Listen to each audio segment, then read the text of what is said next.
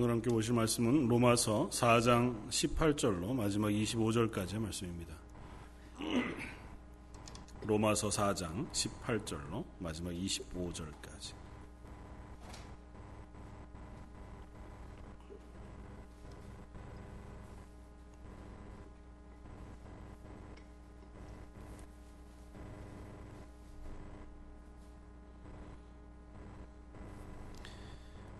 다 잘하였으면 우리 한 목소리로 같이 한번 읽겠습니다. 아브라함이 바랄 수 없는 중에 바라고 믿었으니 이는 내 후손이 이 같으리라 하신 말씀대로 많은 민족의 조상이 되게 하려 하심이라.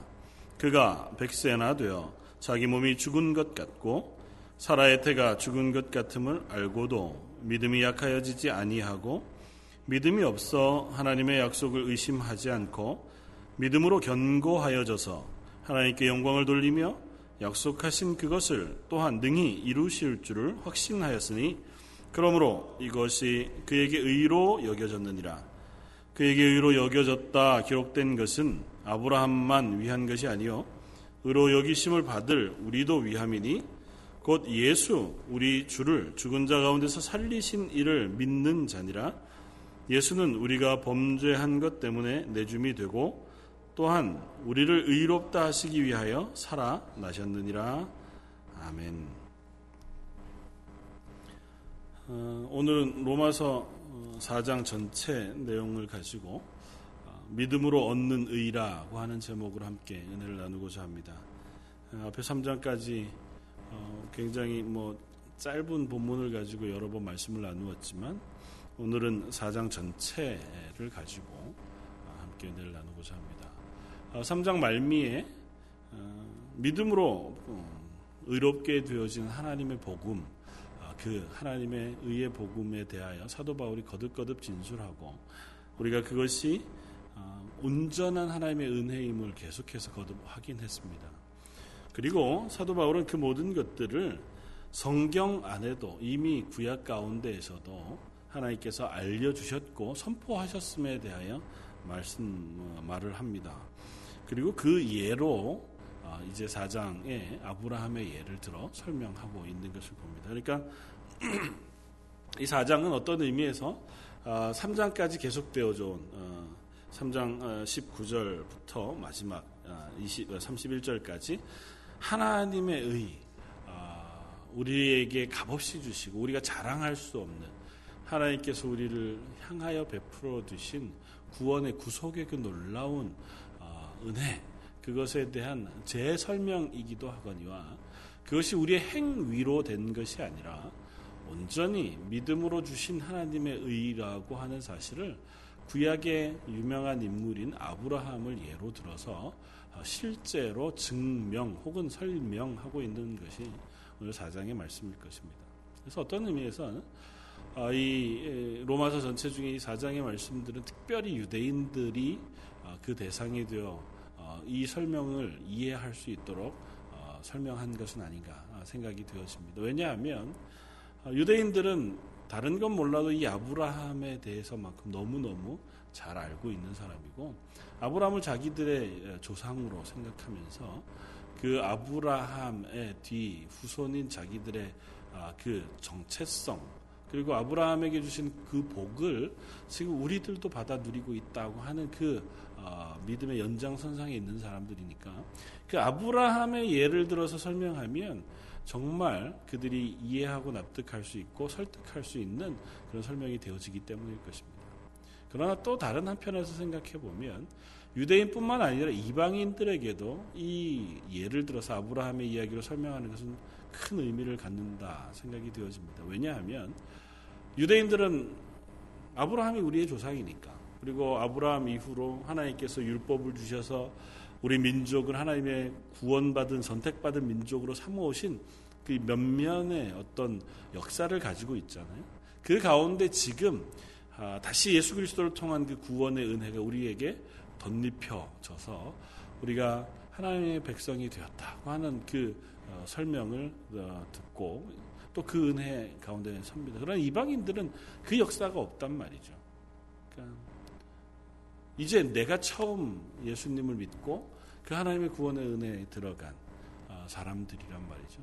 그런 사람들에게 성경 안에 나와 있는 이 아브라함의 예를 들어서 우리가 받은 구원이 얼마나 풍족하고 놀라우며 또 하나님이 값없이 주신 것인가를 설명함으로 어, 우리들을 그 아브라함의 믿음의 유산 안으로 이렇게 끌어들여서 그 안에 어, 한, 어떤 의미에서는 여행을 하도록 아니면 그 안에서 그 하나님 주신 은혜에 빠질 수 있도록 이렇게 길을 제공해 주는 것일 수도 있겠다 생각이 되어집니다. 저나 여러분들이나 뭐 모태로 신앙 생활을 했던 사람이거나 아니면 나중에 어, 예수님을 믿고 구원받은 뭐 분들이거나 간에 우리들은 어쨌든 유대인들이 아니니까 어, 이 본문을 통해서 그 아브라함을 통해 허락하셨던 그 믿음의 놀라운 어, 은혜, 그 구원의 은혜, 값없이 의롭다 하심을 얻은 은혜가 지금 나에게도 이토록 주어지는 것이다고 하는 사실을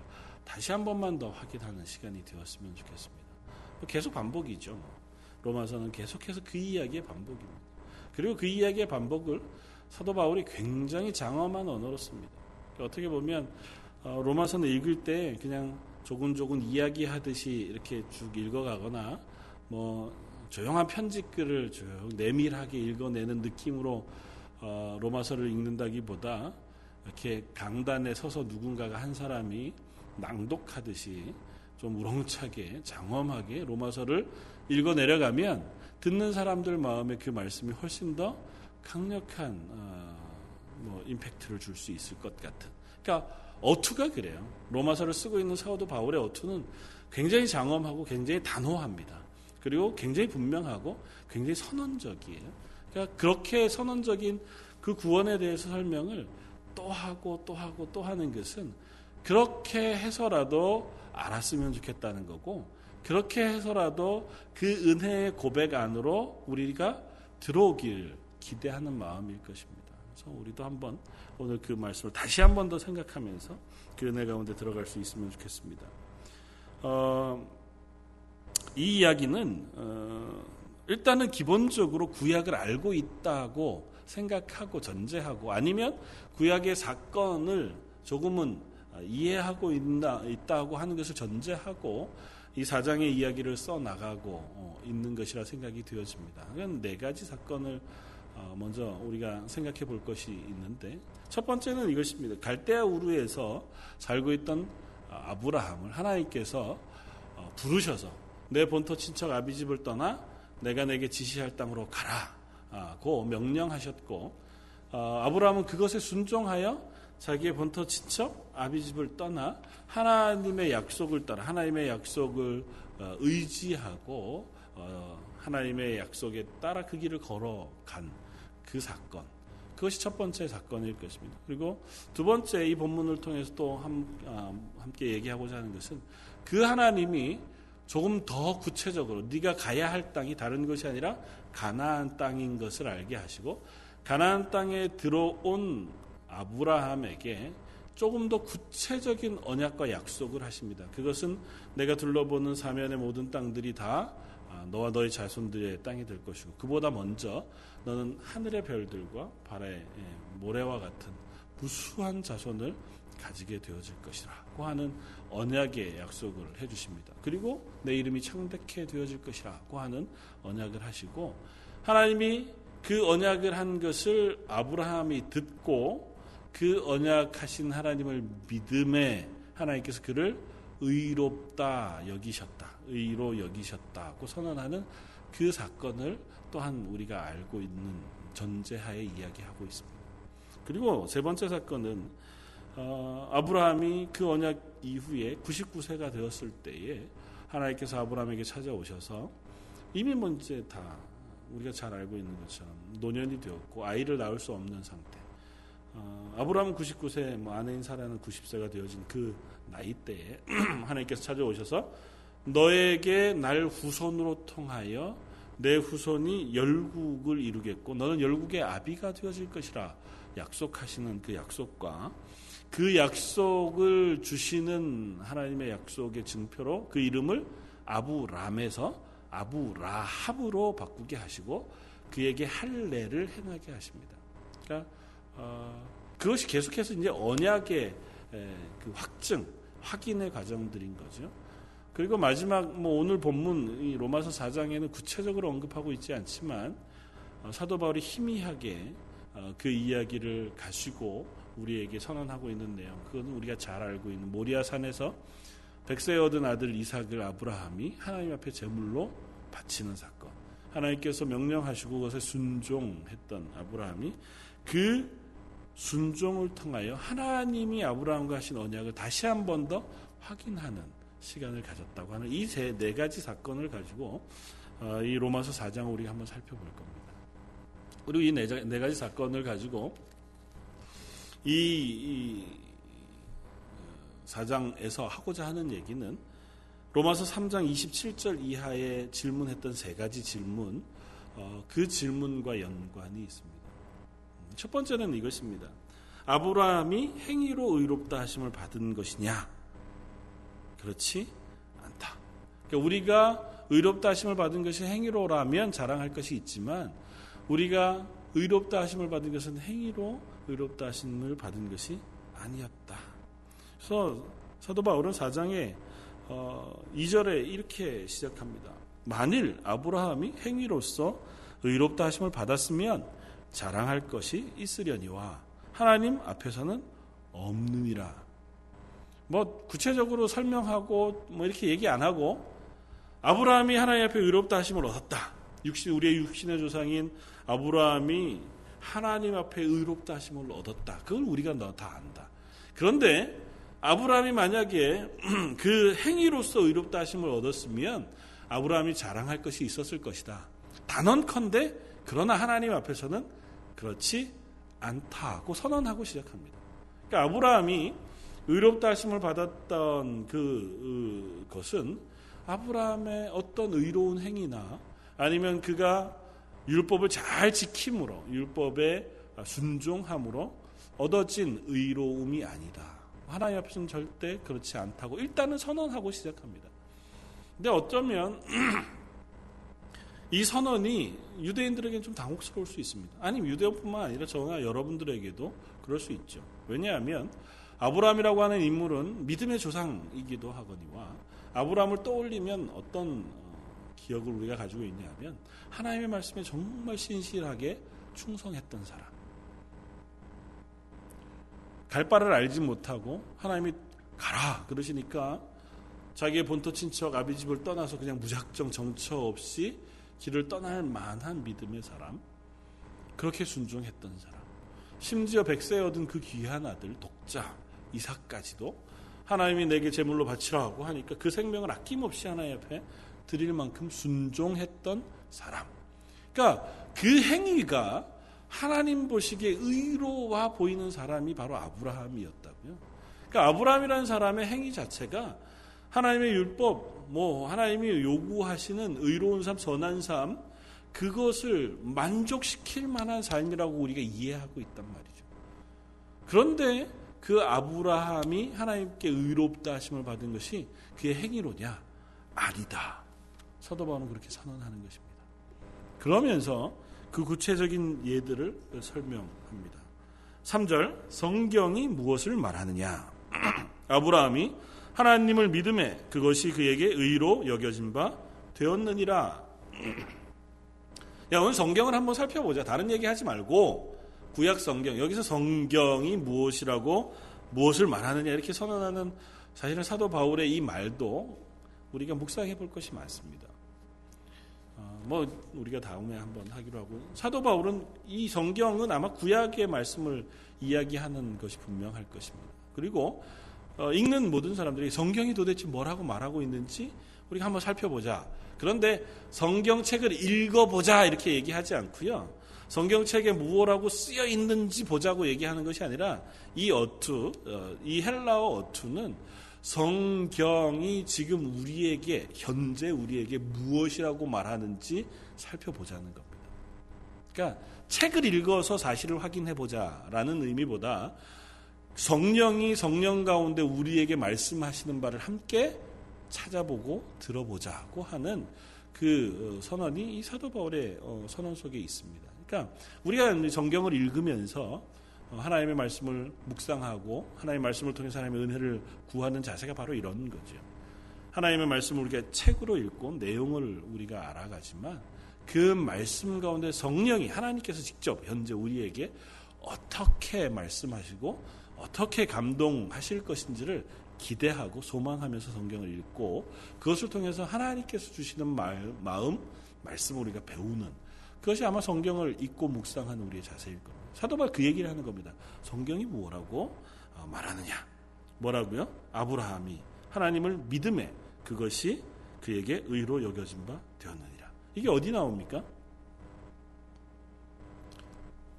아브라함이 하는 거기 앞에 이렇게 보시면 기억 뭐 혹은 1, 뭐 A 뭐 이런 숫자가 쓰여 있는 저 지난번에 말씀드렸듯이 관주라고 하는 게 있는데 그 밑에 내려가 보시면 그게 성경 어디로 표현되어 있나요? 표시되어 있나요? 창세기 15장 6절. 창세기 15장 어, 말씀은 무엇이냐 하면 아브라함이 어, 이제 하나님의 인도하심을 따라서 가나안에 들어오게 되었습니다. 가나안에 들어온 아브라함을 하나님께서 부르세요. 창세기 15장 1절 이후에 여호와의 말씀이 환상 중에 아브라함에게 임하여 이르시되 아브라함아 두려워하지 말라. 나는 내 방패요 너의 지극히 큰 상급이라. 아브라함이 아직 아브람이죠. 아브람이 이르되 주 여호와여 무엇을 내게 주리시려 하나이까? 나는 자식이 없사오니 나의 상속자는 이 다메색 사람 엘리에셀이니이다. 아브라함이 또 이르되 주께서 내게 씨를 주지 아니하셨으니 내 집에서 길린 자가 내 상속자가 될 것이라. 여호와 말씀이 그에게 임하여 이르시되 그 사람이 내 상속자가 아니라 내 몸에서 날 자가 내 상속자가 되리라 하시고 그를 이끌고 밖으로 나가 이르시되 하늘을 우러러 묻 별을 세울 수 있나 보라. 또 그에게 이르시되 내 자손이 이와 같으리라. 아브라함이 여호와를 믿음에 여호와께서 이를 그의 의로 여기시고 아브라함이 지금 어, 아마 한 85세 정도쯤 되었을 겁니다. 하나님께서 이미 언약하셔서 내 후손이 어, 큰 나라를 이룰 것이다. 고 하는 어, 언약을 주셨던 그 약속을 믿고 본토 친척 아비집을 떠나 정처 없이 하나님 가라고 하시는 곳으로 갔습니다. 떠나온 곳이 지금 가나안이에요. 가나안 땅이라고 하는 것은 가나안 사람들이 사는 땅이에요.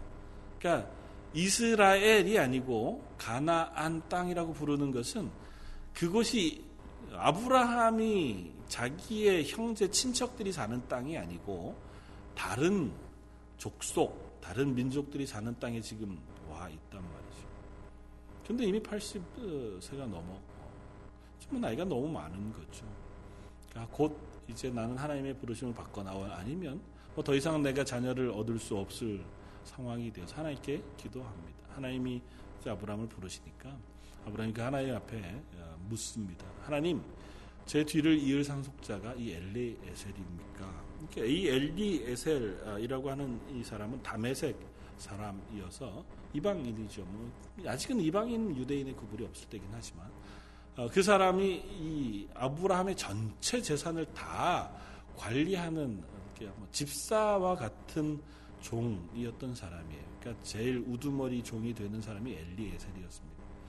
그러니까 이 사람에게 내가 어, 내 모든 것들을 상속 하기를 원하십니까? 그래서 그가 내 자녀, 내 아들이 되어서 내 후손이 그를 통해서 이루어지는 것이 맞을 것 같습니다. 왜냐하면 이제 뭐 더 이상 제가 육신으로 친 아들을 얻기는 어려울 것 같고 당시에 풍습을 따르면 종들 가운데 가장 신뢰할 만한 한 사람을 자기의 자녀처럼 여겨서 그에게 재산을 상속하고 대신에 노년에 연약해진 나의 삶을 그가 봉양해 주도록 부탁하는 것.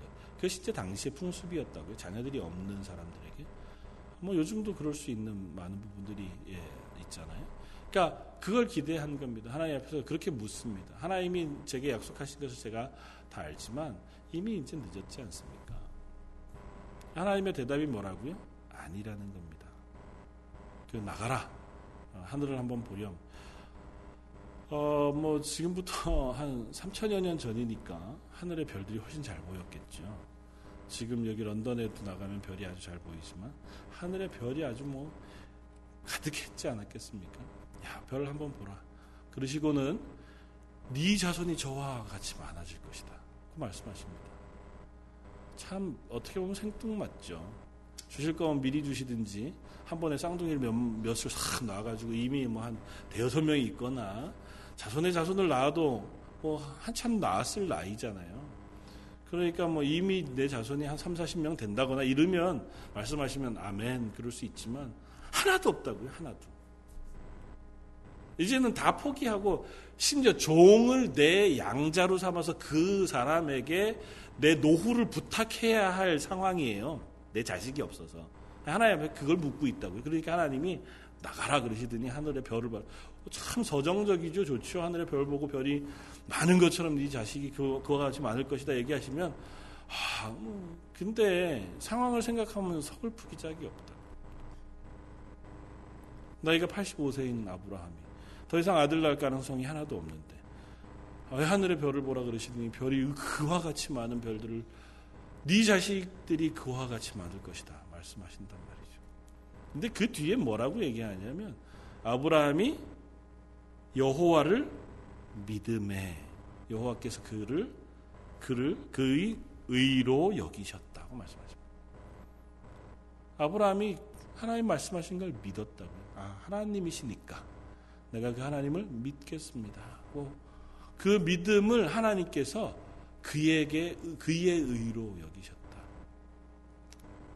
성경에서 뭐라고 얘기한다고 이제 되돌아가서 다 살펴봤으니까 바울의 진술로 돌아오면 성경 창세기 15장 15장 6절 말씀은 뭐라고 얘기하느냐? 아브라함이 믿음에 이를 그의 의로 여기셨다고 기록하지 않느냐? 아브라함을 의롭다고 하신 것은 아브라함이 순종해서 그가 행위로 율법을 잘 지켰기 때문이다. 그렇게 기록하지 않지 않느냐. 아브라함이 내 말을 했더니 다 순종해서 그가 거룩하게 살았기 때문에 그를 의롭다고 내가 아, 인정하노라. 그 성경이 쓰고 있지 않지 않느냐. 성경은 분명하게 한 문장으로 얘기하는데 그가 하나님을 믿으니 그것을 그의 의로 하나님이 언약하신 것을 그가 믿었어요. 근데 그 언약을 믿은 게 아니고 언약하신 하나님을 믿었어요. 그 믿은 믿음을 아브라함의 의로 삼으셨어요. 그러니까 그 믿음을 아브라함이 의로운 사람이라고 인정해 주는 통로로 삼으셨어요. 그것이 의가 되는 조건은 아니에요. 그러나 아브라함이 이걸 믿으면 의가 되고 안 믿으면 의가 안 되는 여기에 조건이 되어서 하나님께서 아브라함을 시험하시는 게 아니에요. 아브라함은 계속해서 하나님께서 인도하시는 대로 더욱 믿음의 사람으로 이제 훈련되어져 갈 겁니다. 그런데 이 상황 속에서 이 상황 속에서 하나님이 말씀하신 이 말씀을 아브라함이 듣고 저는 하나님의 말씀을 믿습니다. 하나님을 제가 믿습니다고 하는 그 믿음을 그것을 인정하셔서 하나님께서 그럼 내가 그 믿음 가지고 너를 의롭다고 인정해 주마고 말씀하신 거라고요. 하나님이 하신 거예요. 하나님이 의롭다고 하신 거예요. 아브라함이 한 것은 하나도 없어요.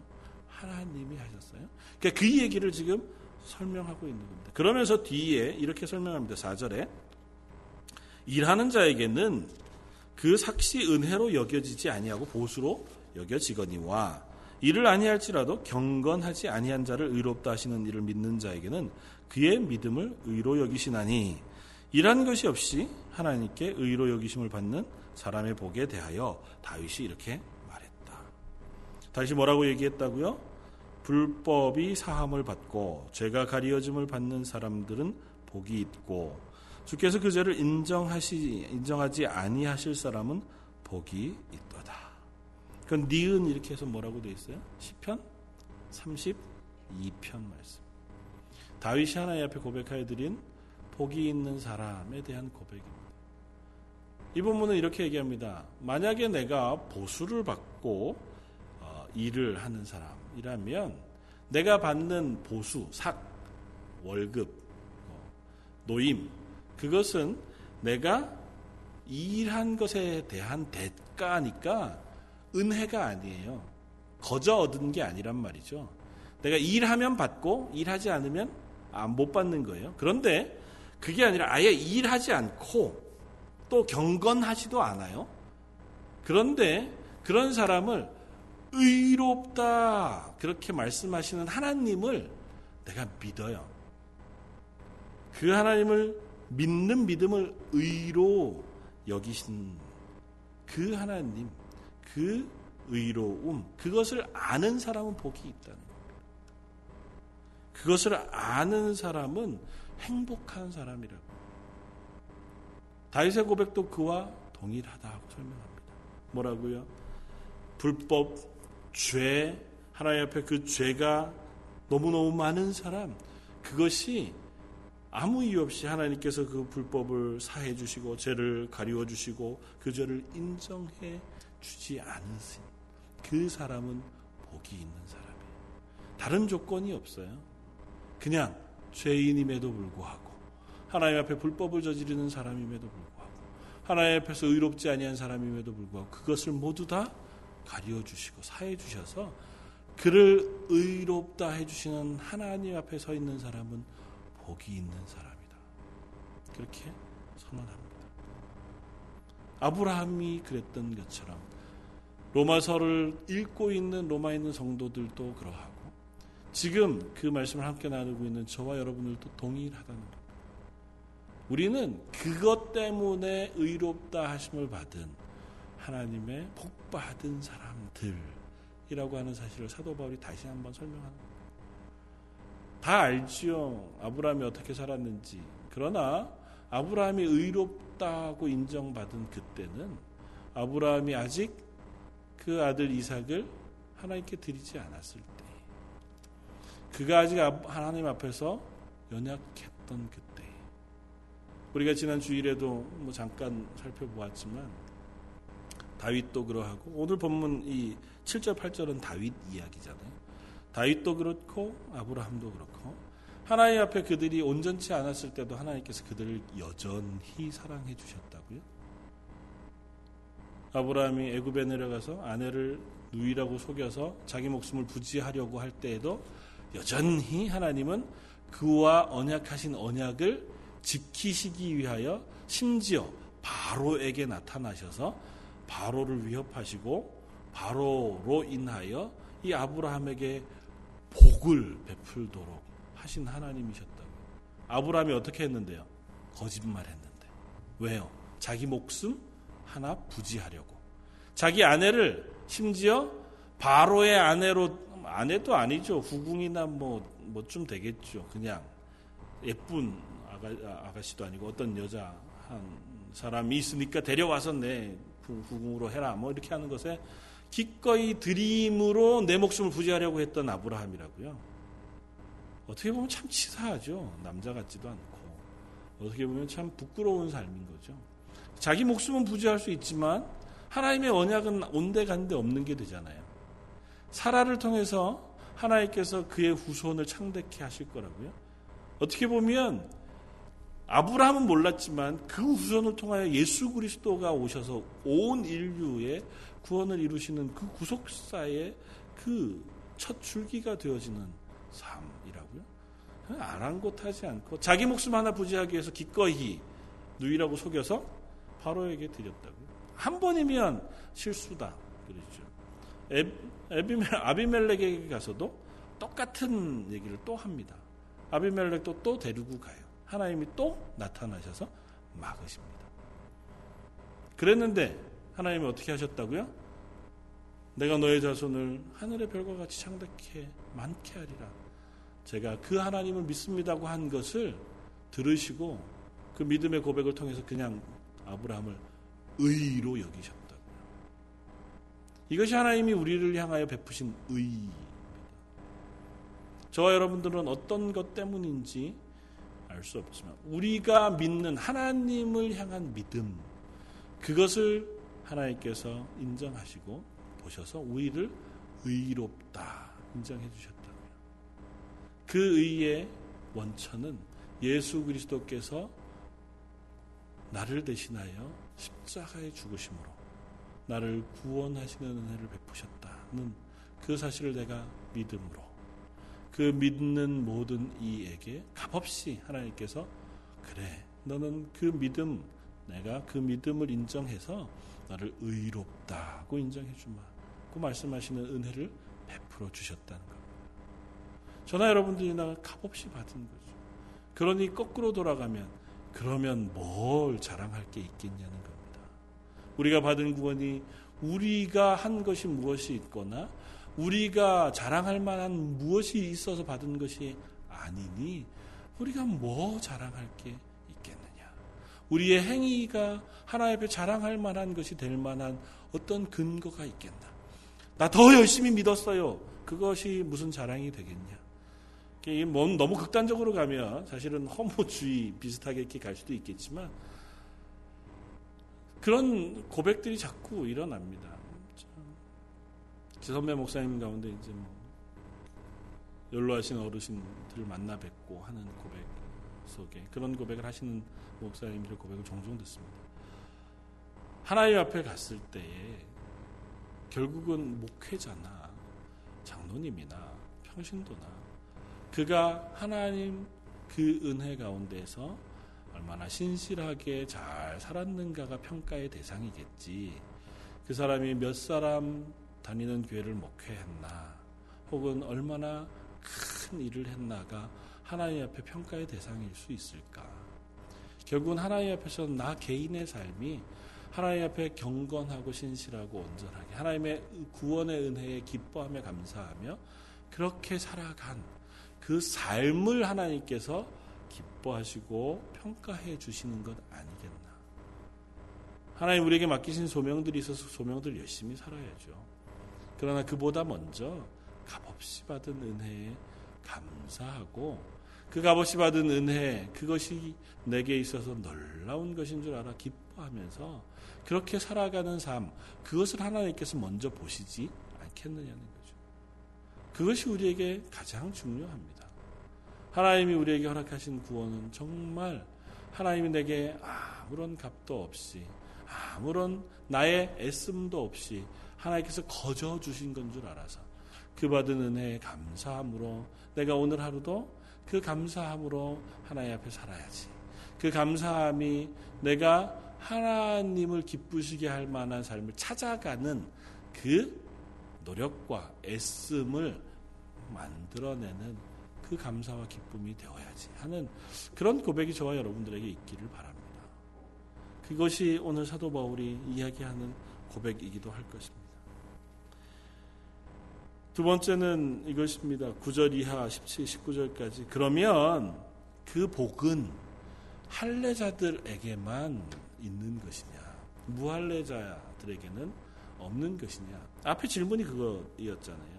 앞에 3장 어, 29절 하나님은 다만 유대인의 하나님이시냐 또한 이방인의 하나님은 아니시냐 진실로 이방인의 하나님도 되시느니라 할례자도 믿음으로 말미암아 또한 무할례자도 믿음으로 말미암아 의롭다 하실 하나님은 한 분이시니라 아브라함은 할례를 받은 사람이잖아요 아브라함을 예로 들어보자 아브라함을 예로 들어봐서 정말 하나님이 이 구원의 은, 은혜, 의롭다 하시는 은혜가 할례자들에게만 베푸시는 것인지 한번 확인해 보자. 당시 초대교회 수많은 유대인들 가운데 아, 그것을 강조하는 사람들이 너무 많았습니다. 예수 그리스도의 보혈의 피로 구원받았지만 그래도 할례를 행해야 한다고 얘기하는 유대인들이 너무 많았고 그것 때문에 교회 안에서 자꾸 분란을 일으켰습니다. 사도 바울은 그 앞에 얘기하는 겁니다. 그 우리 한번 성경이 뭐라고 얘기하는지 찾아보자. 9절 이런즉 이 복이 할례자에게냐 혹은 무할례자에게도냐 무릇 우리가 말하기를 아브라함에게는 그 믿음이 의로 여겨졌다 하노라. 그런즉 그것이 어떻게 여겨졌느냐? 할례시냐 무할례시냐? 할례시가 아니요 무할례시니라. 창세기 15장 6절에 하나님이 아브라함을 의롭다 그렇게 말씀하셨습니다. 아브라함이 할례를 행하는 때는 언제라고요? 그 이후에 하나님께서 이삭을 허락하신 온 아브라함의 집에 있는 모든 남자들에게 할례를 행하도록 명령하십니다. 창세기로는 17장에 가면 그 말씀을 하세요. 불과 두 장 사이지만 그간의 시간은 한 14년 정도의 시간이 흐릅니다. 그러니까 어, 아브라함이 하나님 앞에 의롭다 하심을 받은 이후에 아브라함과 모든 남자들에게 하나님이 할례를 행하게 하세요. 다시 말하면 아브라함이 의롭다 여기신 것은 할례를 받았기 때문은 아니에요. 할례는 그 다음에 주어진 겁니다. 할례가 역시 하나님 앞에서 하나님의 의롭다 하시는 언약을 받은 것의 증표가 되는 것은 맞아요. 뭐 신약 시대의 세례와 비교해서 우리가 이해하면 그것도 우리가 이해의 폭이 넓어질 수 있습니다. 그러나 거기에는 좀 또 다른 우리가 설명을 덧붙여야 되니까 비슷한 것으로 이해하시면 돼요. 세례를 받아야만 구원받느냐? 그렇지 않습니다. 그렇죠? 구원은 하나님이 주시는 거예요. 그러나 우리가 세례를 받음으로 확인하는 것이 있습니다. 세례를 통하여 하나님이 내게 구원의 은혜를 베푸시는 분이신 것을 대중 앞에 모든 사람 앞에 공개적으로 고백함으로 내 믿음을 드러내는 거고 그 과정 속에 하나님이 우리에게 성령의 은혜를 부으신다고 우리가 믿고 세례를 받습니다. 그래서 세례의 과정은 물로 머리에 어, 손을 얹어서 어, 그렇게 안수하는 행위가 세례가 아니고 그 행위 속에 나타나 있는 믿음의 고백이 세례의 가장 큰 자리라고요. 그러니까 하나님 앞에 또 온 성도들 앞에 내가 하나님을 믿습니다. 그리고 내가 하나님의 구원받은 자녀인 것을 고백합니다고 하는 저 마음속에서 일어나는 구원의 감격, 회심, 그리고 하나님으로부터 거듭남의 고백을 선포함으로 하나님께서 그 세례의 과정 속에 성령의 충만한 은혜를 베풀어 주시는 것. 그것이 세례의 행위라고요. 할례도 마찬가지입니다. 할례를 받기 전에 아브라함을 하나님께서 의롭다 하셨지만 아브라함과 그의 후손들에게 할례를 행하게 하심으로 이 할례를 통해서 하나님이 그의 후손들에게 하나님의 구원의 언약을 하고 계심을 스스로가 확인하고 스스로가 그것을 이어가는 역할을 하도록 하시는 겁니다. 그러니까 할례를 행하는 그 시간, 고 고백을 통해서 하나님이 우리의 생명의 주인이십니다. 우리의 자손을 하늘의 별과 같이 충만히 많게 하시겠다고 하신 하나님의 언약의 하나님을 저희가 믿습니다. 그 믿음의 고백을 따라서 이 할례를 행하고 그 할례를 행함으로 나와 내 아들 내 자손들이 하나님 앞에 그 언약을 신실하게 믿는 믿음의 자리에 서겠다고 고백하는 거예요. 그러니까 할례를 받는 것 그것이 굉장히 큰 의미가 있어요. 그럼에도 불구하고 할례를 받아야만 구원받는 것은. 할례를 받았기 때문에 하나님이 그들을 의롭다 하신 것은 아니에요. 그러니까 하나님이 의롭다 하신 것은 할례를 받기도 전에 율법으로 따지면 아브라함이 할례를 행하고 하나님 앞에 구원의 은혜를 얻은 그때에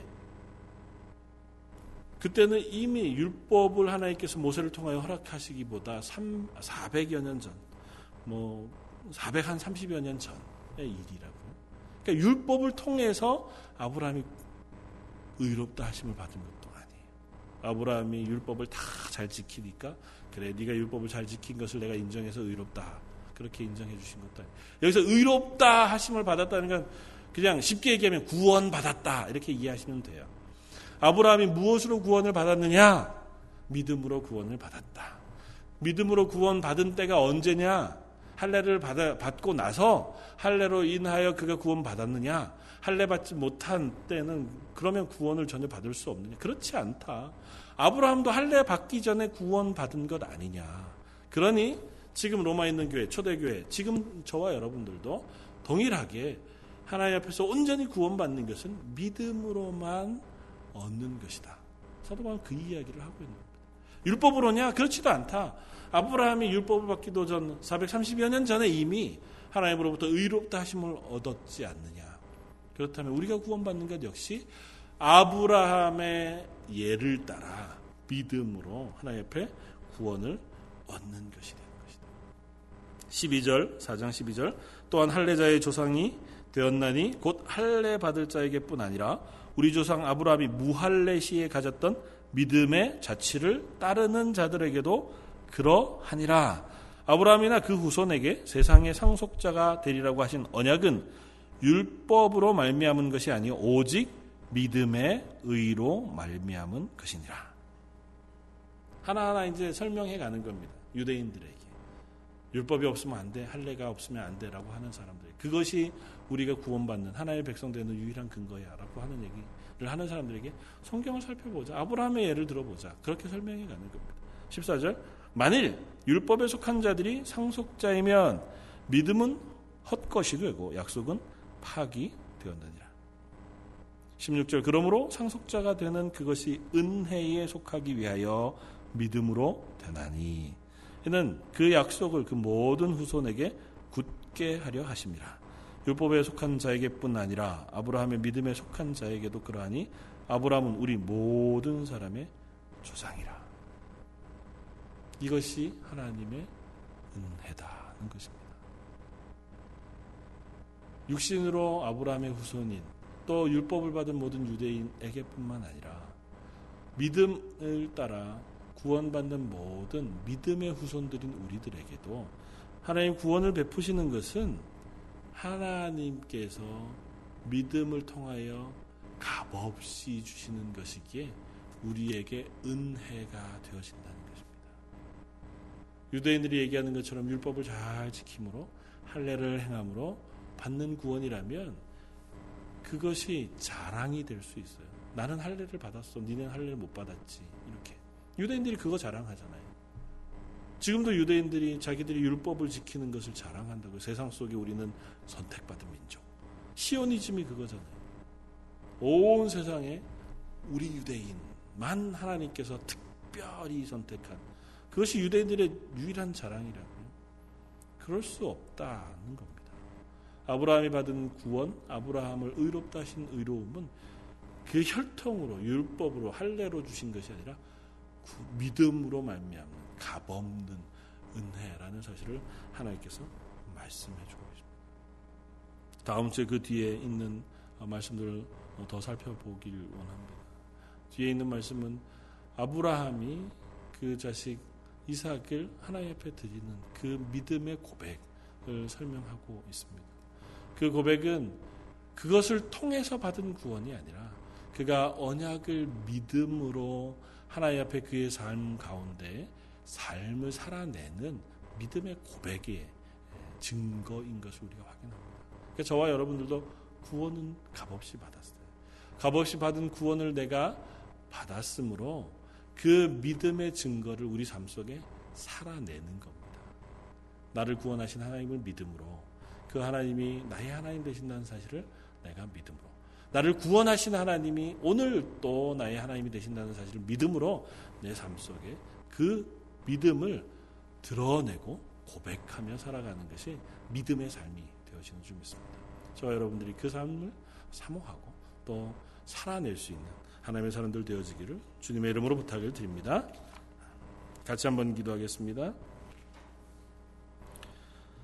오늘 말씀을 생각하면서 우리 한번 기도하기를 원합니다.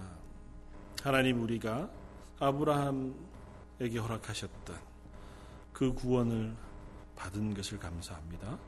아브라함에게 그러하셨던 것처럼 우리도 우리의 삶을 하나님의 은혜로 인도해 주셔서 하나님의 구원의 감격을 알아가는 자리, 그 믿음이 자라가는 자리, 하나님의 언약을, 언약을 우리가 신실하게 신뢰함으로 하나님을 사모하는 자리로 나아가는 사람들 되게 해주십시오.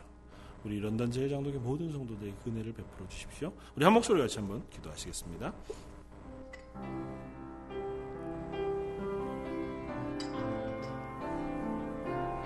사랑원의 풍성하신 하나님, 저희들에게 은혜를 베푸셔서 하나님의 구원에 놀라운 것들을 밝혀주시는 하나님의 은혜를 저희가 아버지 하나님 저희들 은 참으로 연약하고 부족하고 하나님의 은혜 가운데 서기에 하나도 자격이 되지 아니하지만 하나님께서 값없이 저희들을 불러주시고 하나님의 자녀 삼으시며 의롭다 인정해 주신 하나님의 은혜를 베풀어 주시니 감사와 찬양드립니다. 그 은혜가 저희 속에 쌓여 넘치게 하시고 저희 런던 제일 양국에 속한 모든 성도들에게 그 구원의 놀라운 감격과 은혜가 충만히 임하게 하여 주옵소서 저희 입술의 고백이 하나님을 향하여 올려드리게 하시고 저희 삶의 고백, 그 신뢰를 담아 하나님 앞에 향해 나아가는 하나님의 사람들 되어지기를 원합니다. 한 사람 한 사람 그 삶 속에 믿음의 고백, 담대한 고백이 날로 날로 넘쳐나는 하나님의 교회가 되어져 하나님이 주신 은혜를 저희가 만족하며 누리는 귀한 하나님의 사람들 되게 하여 주옵소서 아버지 하나님께서 모든 성도들의 삶과 그들의 인생 가운데 가정 가운데 은혜 베풀어 주시기를 원하며 기도드립니다.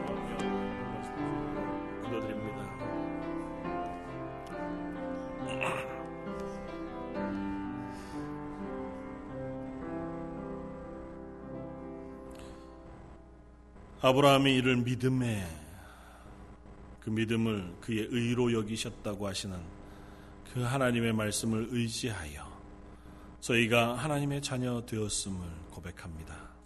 하나님 그 값없이 주시는 은혜, 그 구원의 기쁨과 감격, 저희들에게 매일매일 새롭게 풍성히 허락하여 주옵소서. 저희 런던 제일 장로교에 속한 모든 성도들, 그 믿음의 고백이 우리의 삶을 이끌어가는 힘이 되게 하시고 그 믿음의 고백이 우리의 삶의 증거가 되게 하여 주옵소서.